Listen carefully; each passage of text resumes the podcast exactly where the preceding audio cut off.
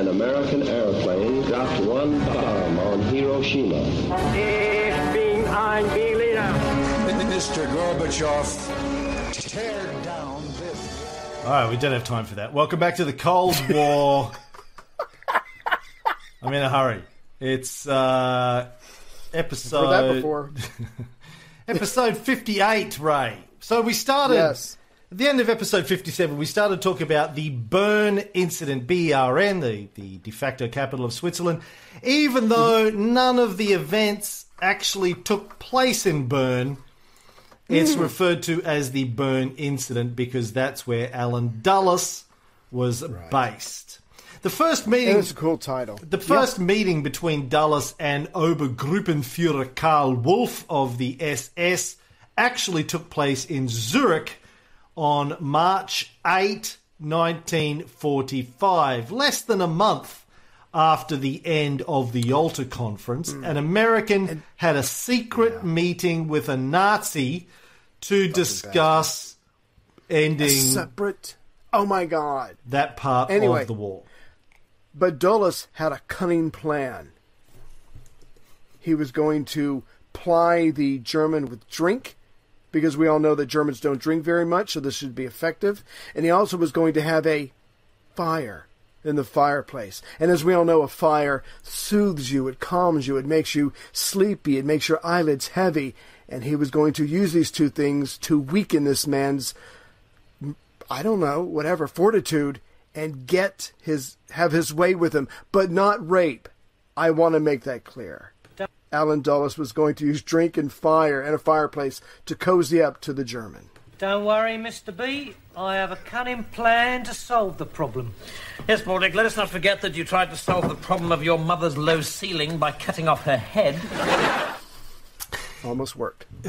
Yeah, now, the people taking part in this fireside chat were Allen Dulles, his assistant, Gero von Gaevernitz, and believe it or not, that isn't a fake name. Uh, that was once my porn name, Gero von Gevenitz, uh, and Karl Wolff. Now, Right. Al, Allen Dulles created a code name for this uh, meeting. It was known as Operation Sunrise. And he was very proud of Operation Sunrise, Allen Dulles. Uh, very proud of the fact that he had come up with this idea of getting one of the heads or the head of the SS in Italy to sit down and talk about peace. Brilliant. Little did he know, Ray, Yes.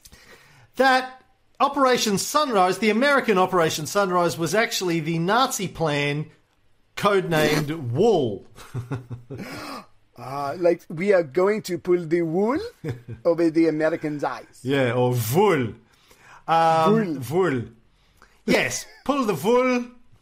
Don't make me pull a vulla, is what the Nazis used to say. These Germans are known for our humor. Yeah, so as you had indicated, uh, I think on the last episode, they were the, the the Nazis here were actually trying to do a couple of things. I think drive a wedge between the Americans and the Soviets because they Operation Wedgie. totally understood the concern that the Soviets had about the Allies doing a deal with the Germans.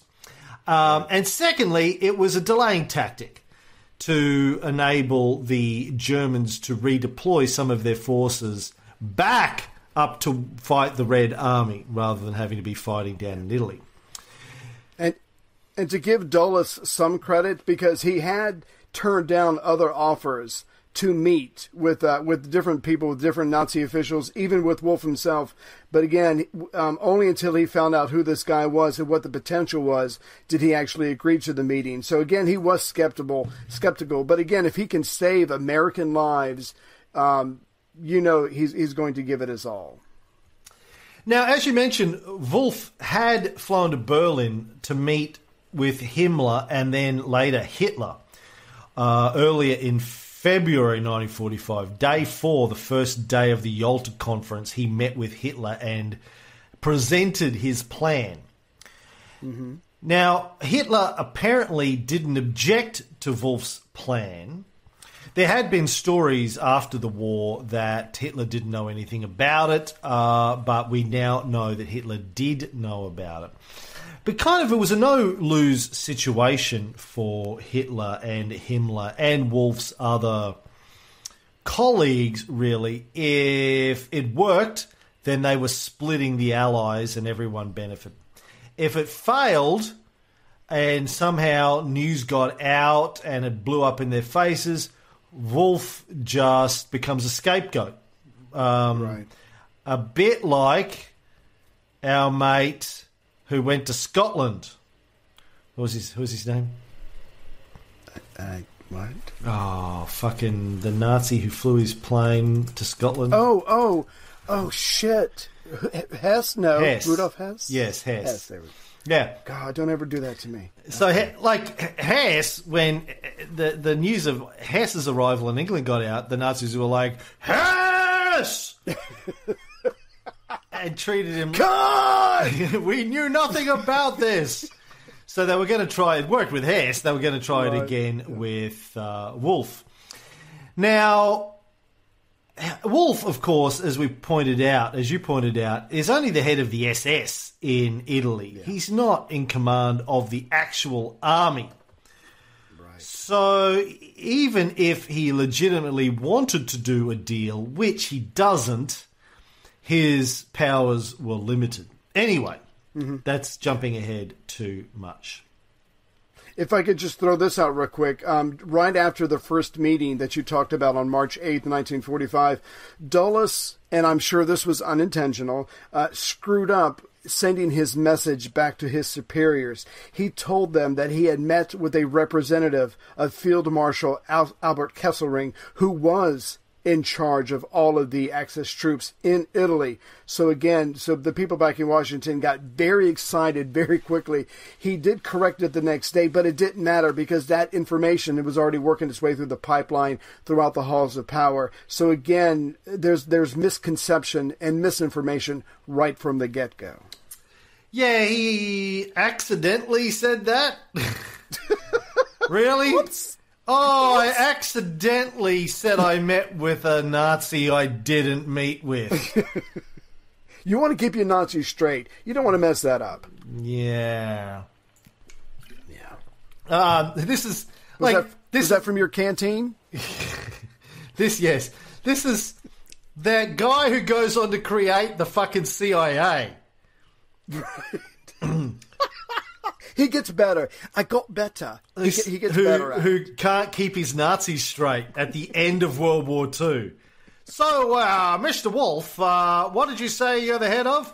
I am the head of the SS. Right, so you're the head of the army. No, not the army, the SS. Army, SS, all the same thing from my perspective. Are you a fucking Nazi? Yes, I am the Nazi. Okay, well, that's good enough for me. Yes, I met with the head of the army. Dear diary. And everyone with wonders, head of army. and you got wonder why the CIA is a complete fucking mess. That's because this is the guy who started it. We we occasionally get it right, like a coup in the Middle East, but generally we fuck things up. Even when you do a coup in the Middle East, it usually turns on you a couple of years later. That's true. Yeah, That's true. Anywho, anywho, uh, We're um, three people. yeah, that's right. So, um, so here's the thing about all of this, which people need to understand. Holding separate talks with the Nazis was specifically forbidden by treaties that the USSR, the United States, and Great Britain had signed uh, after they formed an alliance. So, what Dulles is doing here is actually um, in in in breach of the treaties between these countries.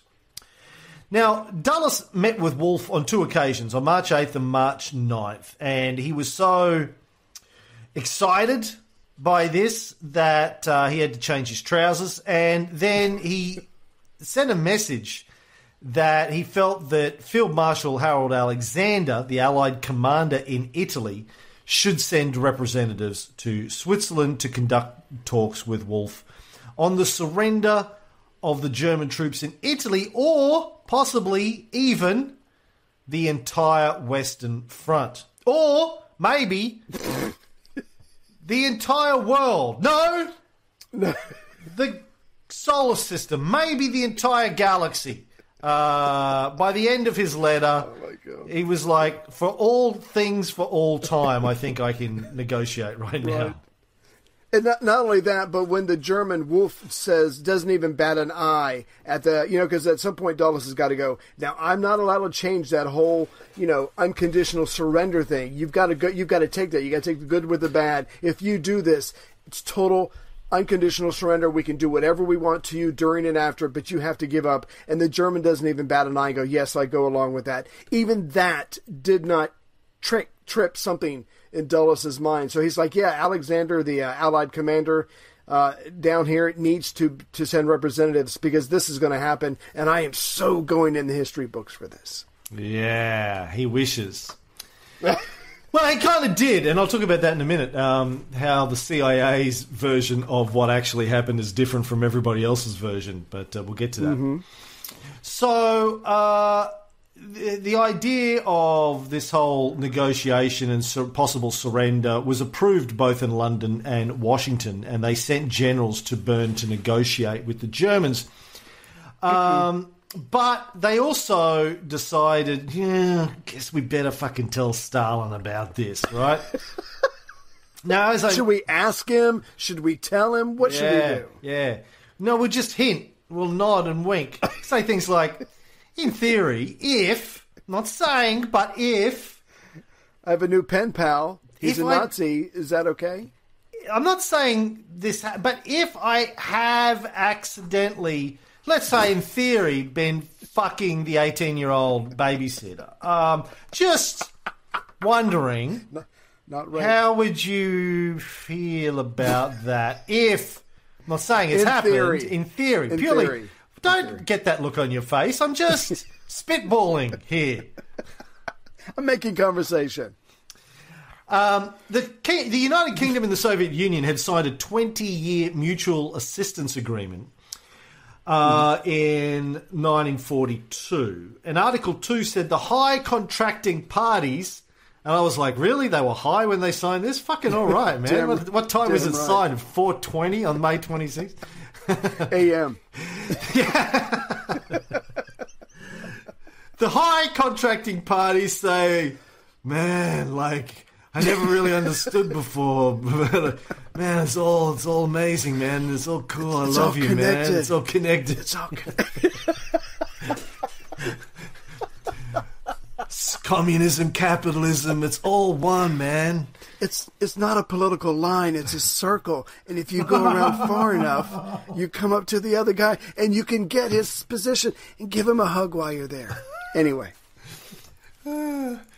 The high contracting parties undertake not to enter into any negotiations with the Hitlerite government or any other government in Germany that does not clearly renounce all aggression attentions. Aggression attentions? That's not very good English. Maybe let's say it should have been aggressive intentions and not to negotiate or conclude except by mutual consent any armistice or peace treaty with Germany or any other state associated with her in acts of aggression in Europe.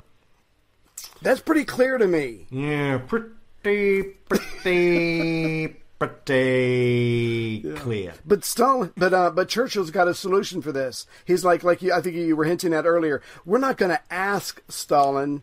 We're going to fucking tell him. We're going to just, we're just going to tell him.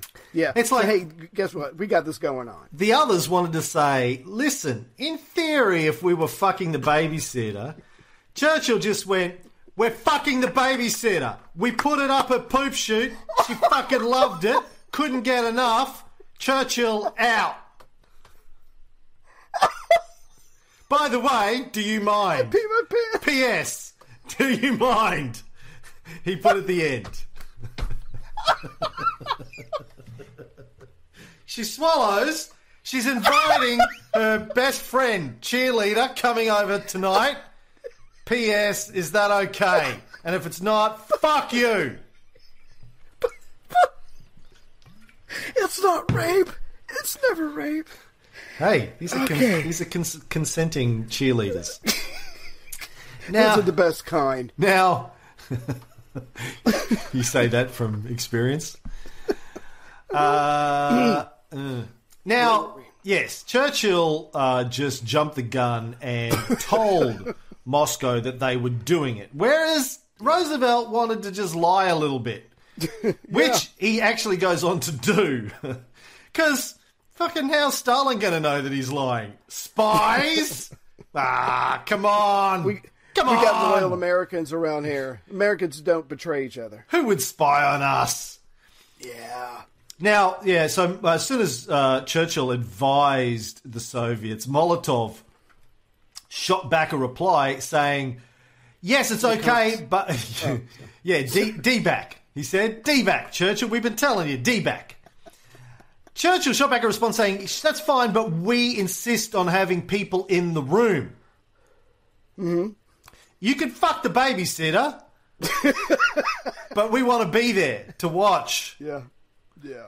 And And as you can imagine, Harriman, who has a lot of experience with the Soviets, does not think this is a good idea at all to, to let a Soviet into the room. He's like, look, if you're watching, she's going to get. It's going to kill the yeah, it's going to kill the mood. It's going to spook it. You know, She's gonna get shy. Yeah, like she probably won't invite a friend. It's just all going to be awkward. You're killing Like- my buzz here, man. Look, you can be in the room, but you have to hide in the cupboard. All right, Right. don't make any noise. Right. Keep your hands where I can see them. You're in the cupboard. What? Like, It's how not, a, gonna? it's not a perfect plan. It's not a perfect plan. Hour three. Just stroke quietly. Have some respect. Stroke quietly. Anyway, So, we're talking about. So, Molotov says, no, no, we got to people room. Uh, the Allies said, well, no, we can't wait, man. This has got to happen now. It's going to take you too long to get people there. Can't happen. No, got to go down. Molotov says, fuck you, shut the thing down. Either we're there or it doesn't happen. Fuck you, you lying packs of cunts, was how he finished it. Right. Oh my God! Yeah, so shut it down. So April sixteenth, uh, yeah, Molotov says pretty much uh, shut the entire thing down. Now, Roosevelt wrote to Stalin saying, My friend, the whole. Oh, my good friend, Joe, the whole thing was a complete misunderstanding. And, you know, it, uh, it was all just military necessity, and they just turned up on our doorstep. We don't know. They knocked on the door in the middle of the night, and there was a bunch of Nazis there, and they said, Hey, we can we, can we come in and res- res- surrender? And by the way, this offer is good for the next ten minutes only. And and we had no no no idea this was to happen. Stalin's not buying this shit. Yeah, so he's like, uh, because because Stalin, uh, FDR had said something about you know, or I think it was General Deane who had said something about when uh, some uh, troops had surrendered to the Soviets uh, on the Eastern Front, and of course Stalin's like, no, no, bullshit. This doesn't. This, this is not the same thing. There's no comparison between the the Switzerland negotiations and a bunch of German troops uh, surrendering on the Eastern Front. The Germans had no choice because they were surrounded. They were about to be all killed. Um, so th- this is something different. This is something you've voluntarily gone in on. You have violated the terms of our agreement, and I'm and I truly, truly cannot trust you anymore beyond this point. So the point here is that Roosevelt was lying to Stalin Yeah. about what happened. He said that Field Marshal Alexander sending negotiators to Switzerland. The only reason they were doing that was to verify unconfirmed information concerning the desire of some German officers to arrange a surrender. It's like we heard a rumor Yeah. on the street that they may want to surrender and uh, you know we no we, Yeah. we, we really that's all we've got and uh, it's probably secondhand news And, and just real quick, Ah. Stalin yeah had heard some rumors as well. I mean, FDR is talking about half truths and rumors and misunderstandings. Uh, Stalin had heard some rumors Wait, as wait, well wait, that wait, there were. wait, wait, wait, wait, wait. Yeah, Don't jump. No, no. Roosevelt also said. right. Up to the present time, the attempts by our representatives to arrange a meeting with German officers have met with no success.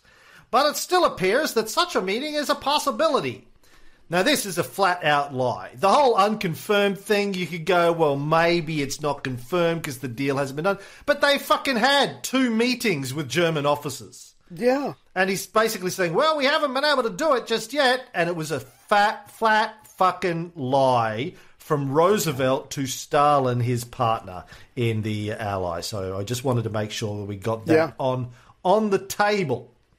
Right. And you said, I believe it was on, it might have been this episode, it might have been the last episode, where you were saying uh, for some people, this is, they consider this the beginning of the Cold War because we all know that Stalin is paranoid. If you have someone that's paranoid that you're in a relationship with, the best you can do is not validate their paranoia. So they might be thinking, yeah, but they're going to betray me any any any minute. That's one thing, but you haven't done it. If you can string some weeks or months or years together where you haven't betrayed this person, maybe they'll calm the fuck down eventually. But here it is, just weeks after uh, Yalta, and they're already given Stalin ammunition to feed into his paranoia. And this guy has access to everything that they write down, so it's just insane. But the point I wanted to make earlier was that Stalin was also hearing rumors that um, troops were being that the Germans were pulling troops out of the west to send to the east, and that they might just freaking open the roads to Berlin to allow the Americans and the British and the Canadians and everybody else involved uh, free access to hurry up and grab and occupy as much of Germany as they could while keeping the Soviet soldiers um, pushed back as far as they could. So he's hearing these rumors, and now suddenly there are legitimate separate peace talks going on. This is just th- this is his worst fear coming true. Yeah, Stalin wrote a reply to Roosevelt that said, "Vodka, vodka." You are sure that no contacts are taking place. Perhaps you were not fully informed. My military colleagues have no doubt that talks did in fact take place. An agreement is reached. German commander Field Marshal Kesselring agreed to open the front and let Anglo-American forces pass. In return, Anglo Americans promised to ease the conditions of armistice. I believe my colleagues are nearer to the truth. Otherwise, it's impossible to explain why a representative of Soviet command was not allowed to take part in the talks in Bern. I understand separate talks in Switzerland may bring some positive results because Anglo American forces have opportunity to advance deep into Germany without meeting resistance from Germans. Then why hide this fact from Russians? Now Germans can combat actions on the Western Front but continue to fight Russia, an ally of Great Britain and United States. This situation cannot serve the interests of strengthening confidence between our countries. and I'm a little turned on right now. Roosevelt Just a little said, bit. Hold on a second, I never said anything about meetings in Bern. How does he know that? well, Cambridge 5, motherfucker. That's how he knew that.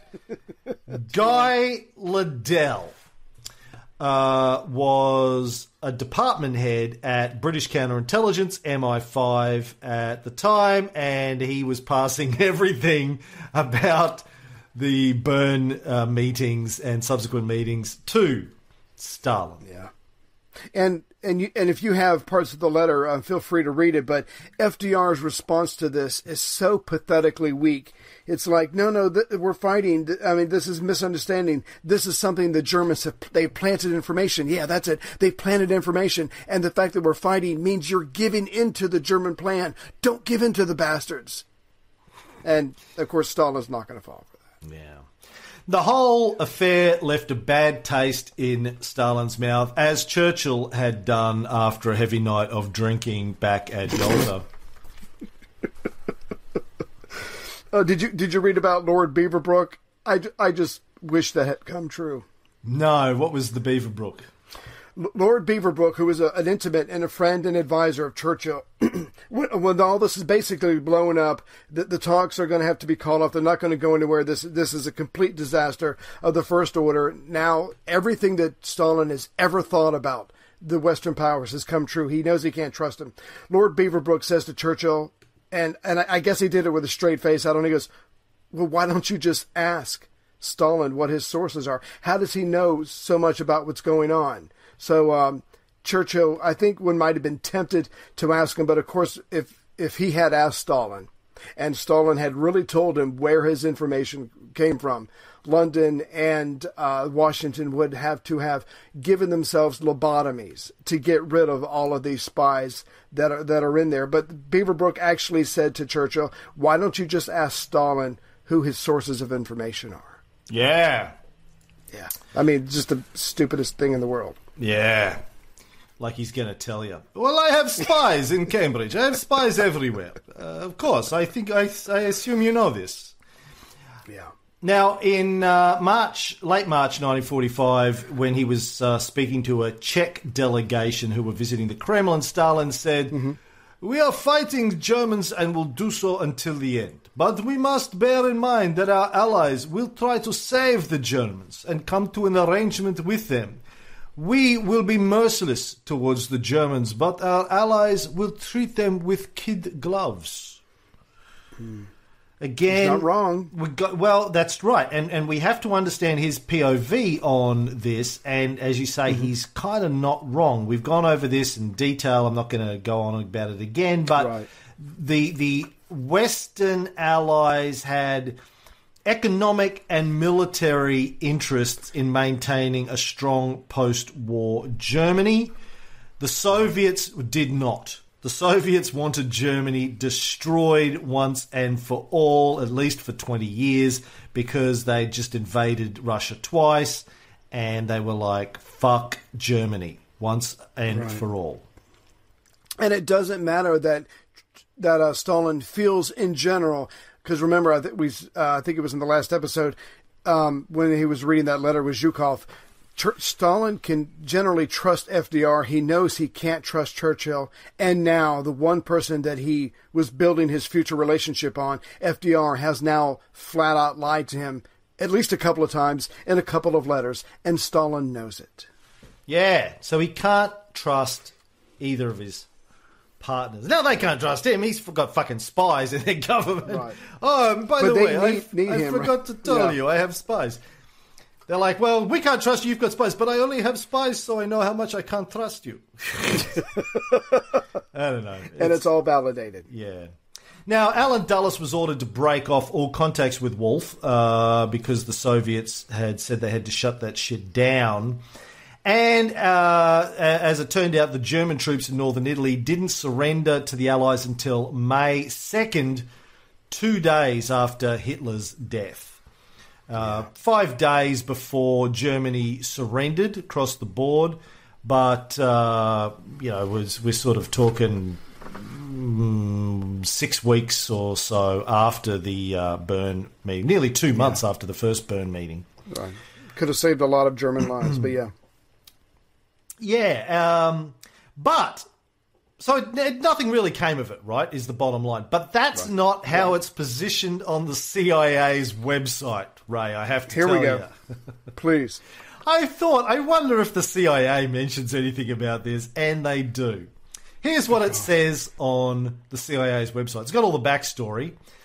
Then it says, finally, on May 2nd, 1945, just five days before the collapse of the Axis powers in Europe, German troops in Italy surrendered as a result of the Dulles Wolff meetings. Operation Sunrise was a success, bringing about the end of the Italian campaign and saving thousands of lives. What color is the sky in their world? Whatever colour they say it is, Ray, and Americans will believe them. Because, hey, It's the- red, and blue. It's the CIA. They wouldn't lie to us. Yeah. I just love that. Like, they don't mention, actually, you know, they didn't surrender until Hitler was already dead. Uh, Right. You know, the fucking. It took months later. The Soviets shut it down. It was a complete disaster. Dulles, in fact, breached a treaty between the countries because he couldn't tell the diff- and he couldn't tell the difference between an SS officer and the army. None of that. Just yep, fucking big Yep. win, big thumbs up for Allen Dulles. fucking legend, fucking legend, mate. Team USA. Fuck yeah. now, and, see, and they don't even mention that the uh, people, the Germans in North Italy, could not surrender until May second. No, no, ju- just that the uh, generals had to wait for Hitler to kill himself to be dead, which which broke the oath they had to him because they, I mean, they were German officers. They took that very seriously. Only after he dies can they break the oath. And so, if he hadn't killed himself, this who knows how long this would have been uh, gone on. So yeah, the the CIA full of shit. It could have been a lot worse. They're lucky it only took another two months. In his surrender. Yeah, in his last letter to Stalin, Yeah. which he wrote on April eleventh, nineteen forty-five. Mm-hmm. Only, whew, you know, uh, Yeah. what a week or two after Two this whole weeks, thing. like- yeah. yeah. Roosevelt noted that the Bern incident had finally, in his words, quote unquote, faded into the past Bullshit. but it was bullshit. Um, it caused major damage to Allied relations and pretty much wiped out all remaining vestiges of mutual trust that they had gone to such lengths to build during the Yalta Conference. Yeah. I mean, yeah, this is it. You've got that warm, fuzzy feeling after Yalta. Things are purposefully kept vague, but FDR and Stalin looked at each other across the table and said, you know, I can work with that guy. And that's all you need. You can build on that, but that is now gone. Yeah, a bit like you and me. Like,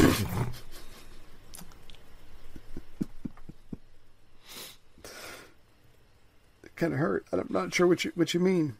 I don't know either. Uh, yeah. Now, at the height of the Bern incident, Andre Gromyko, Grom, mm-hmm. I don't know why I always find his name hard to say. Gromyko. Gromyko. That's better. Right. There you go. Informed the US State Department that Molotov, who was supposed to head the Soviet mm-hmm. delegation in San Francisco for the initial United Nations conference, wasn't turning up. Ooh, that would be a no. Can't be there. Uh, he's got something else on. I don't know. It's, it's a p- party, something he forgot that he'd RSVP to. Very embarrassing. The latest Doctor Who is on. We're sorry, but they conflict. Yeah, I mean, I mean, again, so he his, his thing is he has to attend the Supreme Soviet, which we all know is is pretty important. He is the number two guy in Soviet Russia, but they could reschedule if they wanted to. But the point is, he is not going to be at the opening conference of the United Nations, which is pretty much the only thing that FDR cares at this point. This is a blow to FDR's gonads. Now, FDR, spending decades in a wheelchair, liked a blow to his gonads, usually, as do we all, but this wasn't, a, this wasn't, there was no tickling. This is not a good blow. No. There's good blows and there's bad No, blows. a- So Roosevelt wrote a letter directly to Stalin um, that said, "Dude, fucking what? Seriously? you're gonna fuck me like this? Do I look like a bitch? Then why are you trying to fuck me like a bitch, Stalin? Uh, I am afraid that Mr. Molotov's absence will be construed all over the world as a lack of interest on part of the Soviet government in the great objectives of this conference. That's because that's exactly what it was, motherfucker. Yeah. Stalin said, fuck you. You fuck me at Bern, I fuck you in San did. Francisco. It's- He literally said that with this sentence. Oh my god. Go ahead. Stalin wrote back, as regards various interpretations, you understand this cannot determine the decisions which are to be made. Basically, Just because you think it, bitch. Yeah, yeah. what how people interpret it, really, I don't care. I got shit. I'm doing shit. You fuck you. Basically, it's a big fuck you.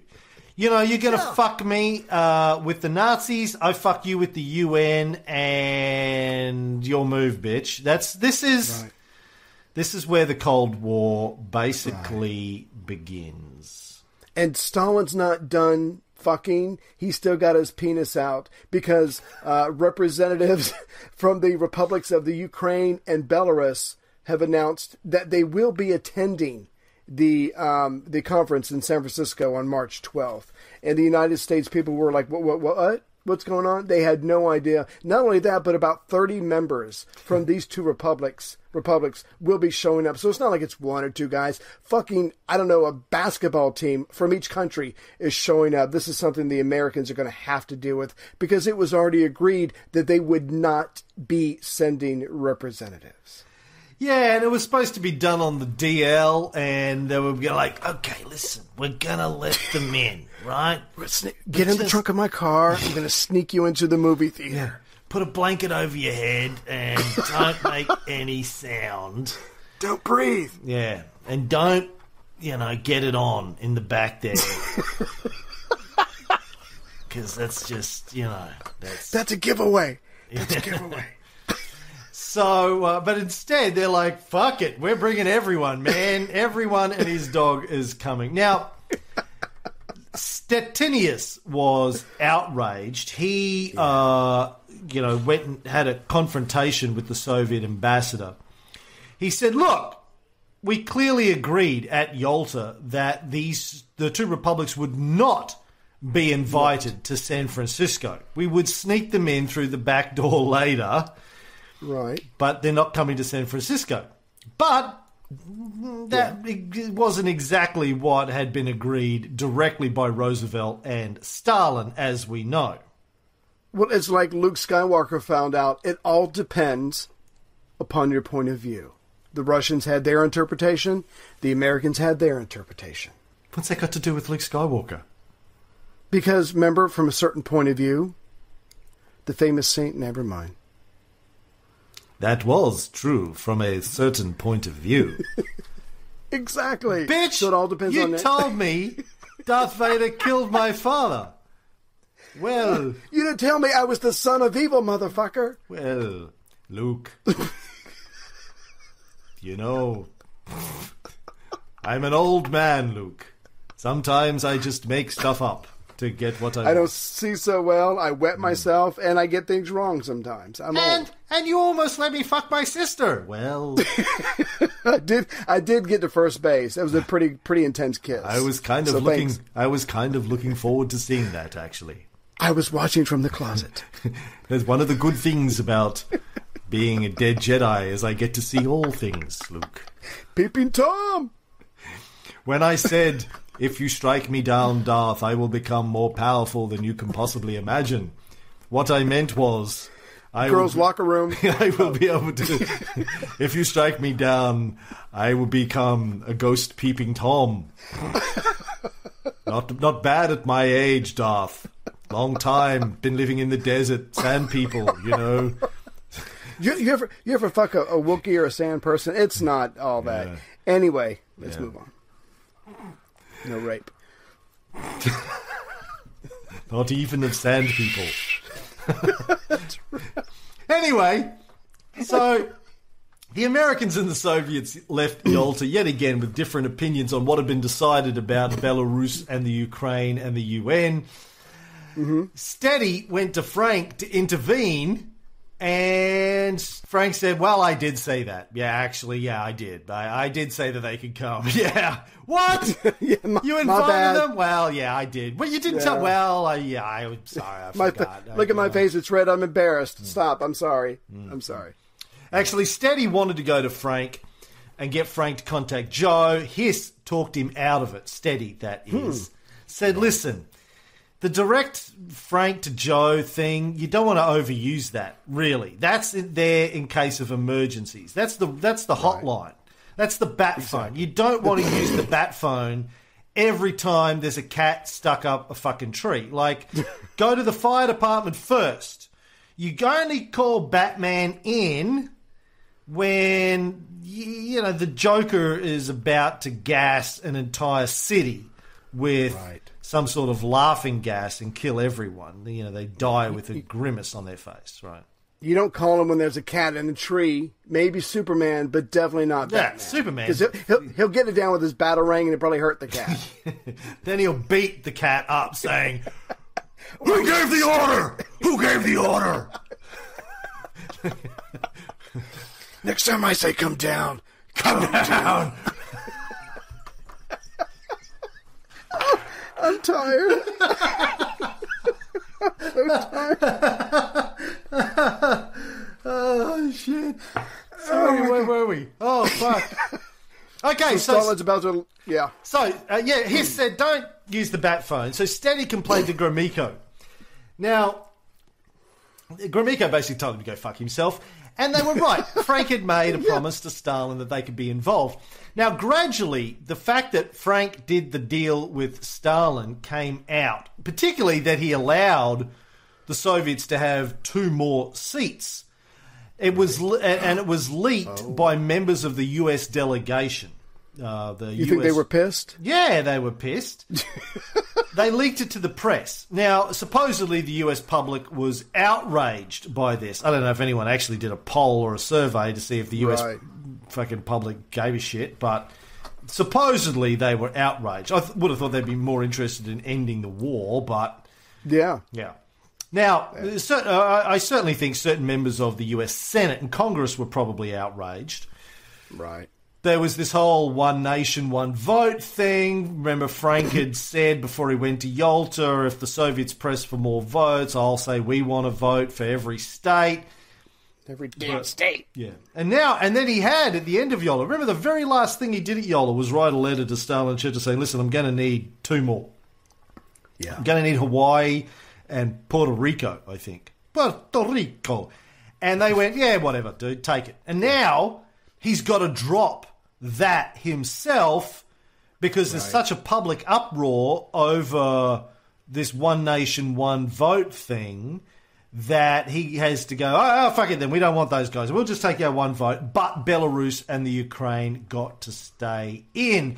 And there was a lot of finger pointing amongst US diplomats, a lot of blame to spread around who was invo- Yeah. who, who let that one slip through, bing, bang, boom. Bottom line is the Belarusians and the Ukrainians turned up in San Francisco in late April wearing brand new American suits they'd bought with money provided by their governments and were admitted with full support by the Americans and the British. And Stalin said, and that's what winning looks like. That's how you do it, bitches. Hey, hey, uh, I'm going to need you to hold on for like 15 seconds. I have a cat emergency. That's not slang. That's Ask not it. code. Ask it who's, who gave the order. I'll be right back. Hold on. Okay, you fucking cat, hold on. God damn, I'm the master here. I'm the man. Oh, his new Ray was pussy whipped, folks, and this just goes to prove it. All right, so um, I like in Gromyko's uh, memoirs, he wrote that at the San Francisco conference, the Soviet representatives felt throughout that the Western delegates were people from another world, thinking in another language. Uh-oh. Well, no, I, I think They it's no... Yeah. I think it's important. I was going to say, they have recog- nothing in common. Sorry, go ahead. yeah, I think it's important to recognise that their mindsets were very, very far apart at the beginning of this conference. You have to remember that the people, the, the representatives from the Soviet Union, uh, as of 1945, have been living under communism now since 1917, 1918.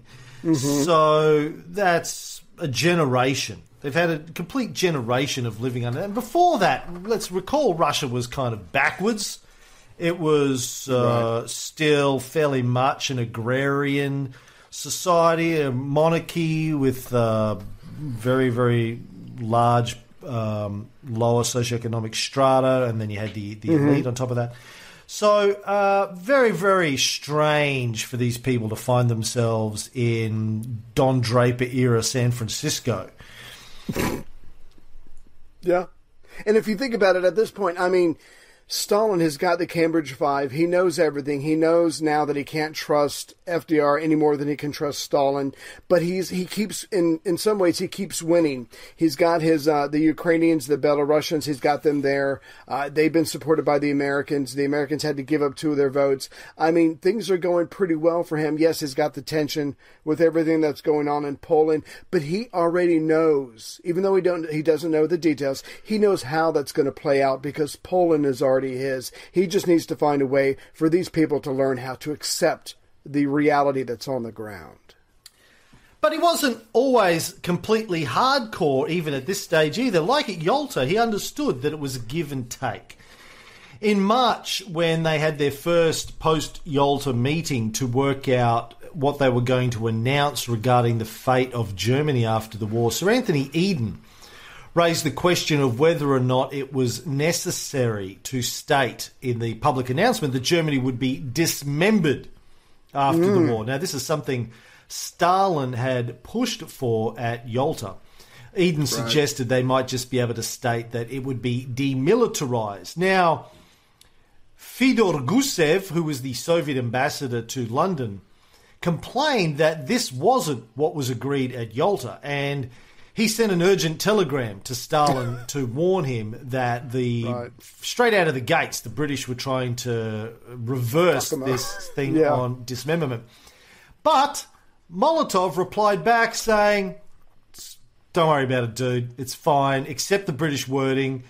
Just uh, inform the Commission that the USSR considered the Yalta decision on dismemberment a means purely of applying pressure on Germany should all other measures fail."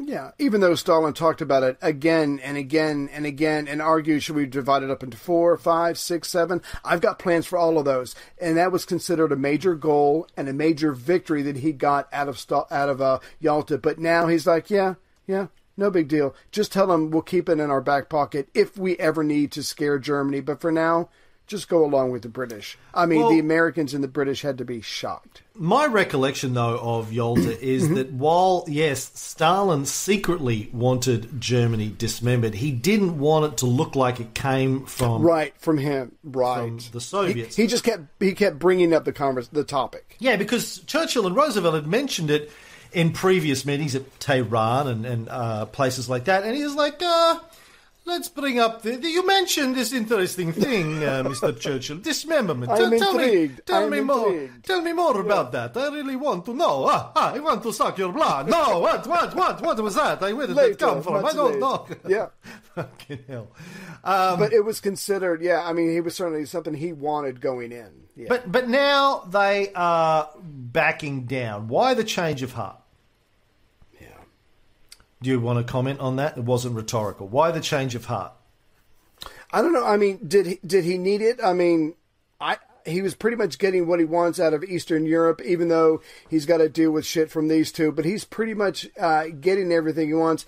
Um, I, I do know that he is also focused on getting a lot of machinery from Germany, from whatever reparations. And if you carve Germany up and you make it um, inefficient, it might be harder to gather the money. It might be harder to uh, to get uh, the machinery that you want. That's mostly in Western Germany. I'm thinking he's he's probably thinking, you know, I might have been a little too hasty because there's still some things I want to get out of Germany, and if we fracture it into five or four pieces or whatever, it's only going to be harder for me to get what I want. That that's the most that I got out of it. Yeah, I, I came to the same conclusion. He might be thinking, if we want to get reparations from all of Germany, it needs to have a strong central government. If it's broken up into three, four, five different areas, it's just going to make it much more difficult uh, to get reparations from right across it. Um, also, the areas that had been assigned to the Western Allies zone of occupation were the major industrial areas. So if he wants to mhm. get any reparations and equipment from those areas, he needs to have good relations with the Allies regarding the whole thing. So anyway, they decided to abandon this whole statement about dismemberment and score some propaganda points instead. The way Molotov explained the reversal to Gusev was like this. The English and the Americans who first raised the question of dismembering Germany now want to shift the blame for dismemberment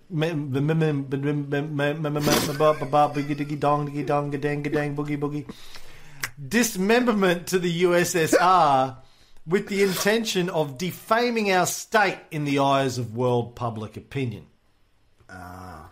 So from now on, the Stalin's line would be, "No, we, we did not ever want dismemberment. This was hmm. capitalist idea," and this was actually the official line for decades afterwards mm-hmm. from out of the Soviets. That the whole dismemberment thing was the capitalist idea, and there's an element of truth to that. It was their idea, but he was also pushing for it very strongly. Yeah. And Professor Plokhy makes, if I'm probably saying his name wrong, I apologize. He makes it quite clear that the editors of Soviet history for the next couple of decades after this are going to take out um, Stalin's remarks favoring dismemberment. So you're, so you're absolutely right. It's going to get whitewashed. He was hoping for it, but he wanted it to seem like it was a Western idea. Yeah, and he had been deliberately vague at Tehran and Yalta. Hmm. Even at Yalta, he says, I raise question only to ascertain exactly what intentions of the three governments are. On May 9th, the official Soviet Victory Day, after the Yay. defeat of Germany, Stalin gave a big speech where he stated quite clearly that the Soviet Union did not intend to dismember or destroy Germany. Yeah.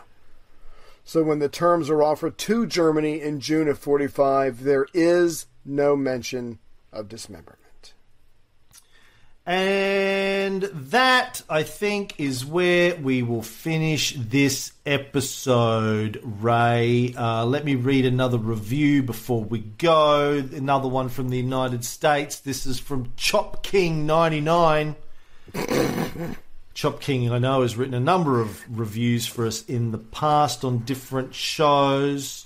Thank you, Mr. or Mrs. King. Chop King, uh, the title of his or her review is The History of Yalta Podcast. if you're looking for a great podcast of the history of the Yalta Conference, this is the ticket.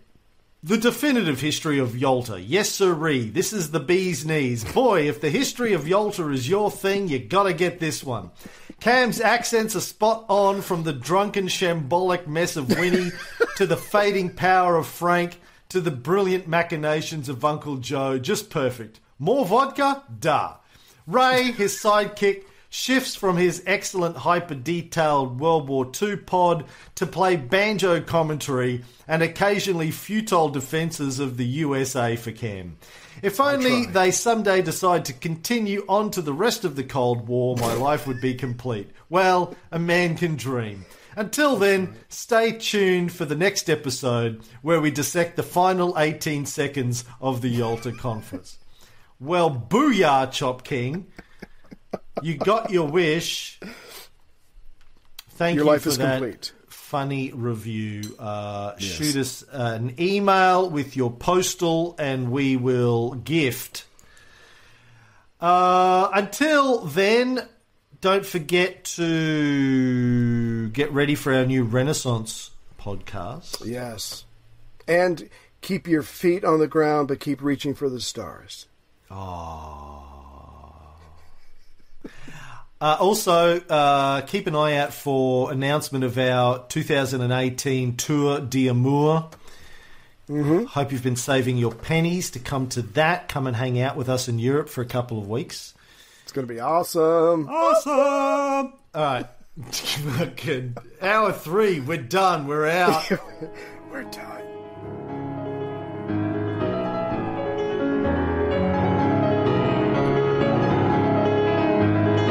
An iron curtain has descended across the continent.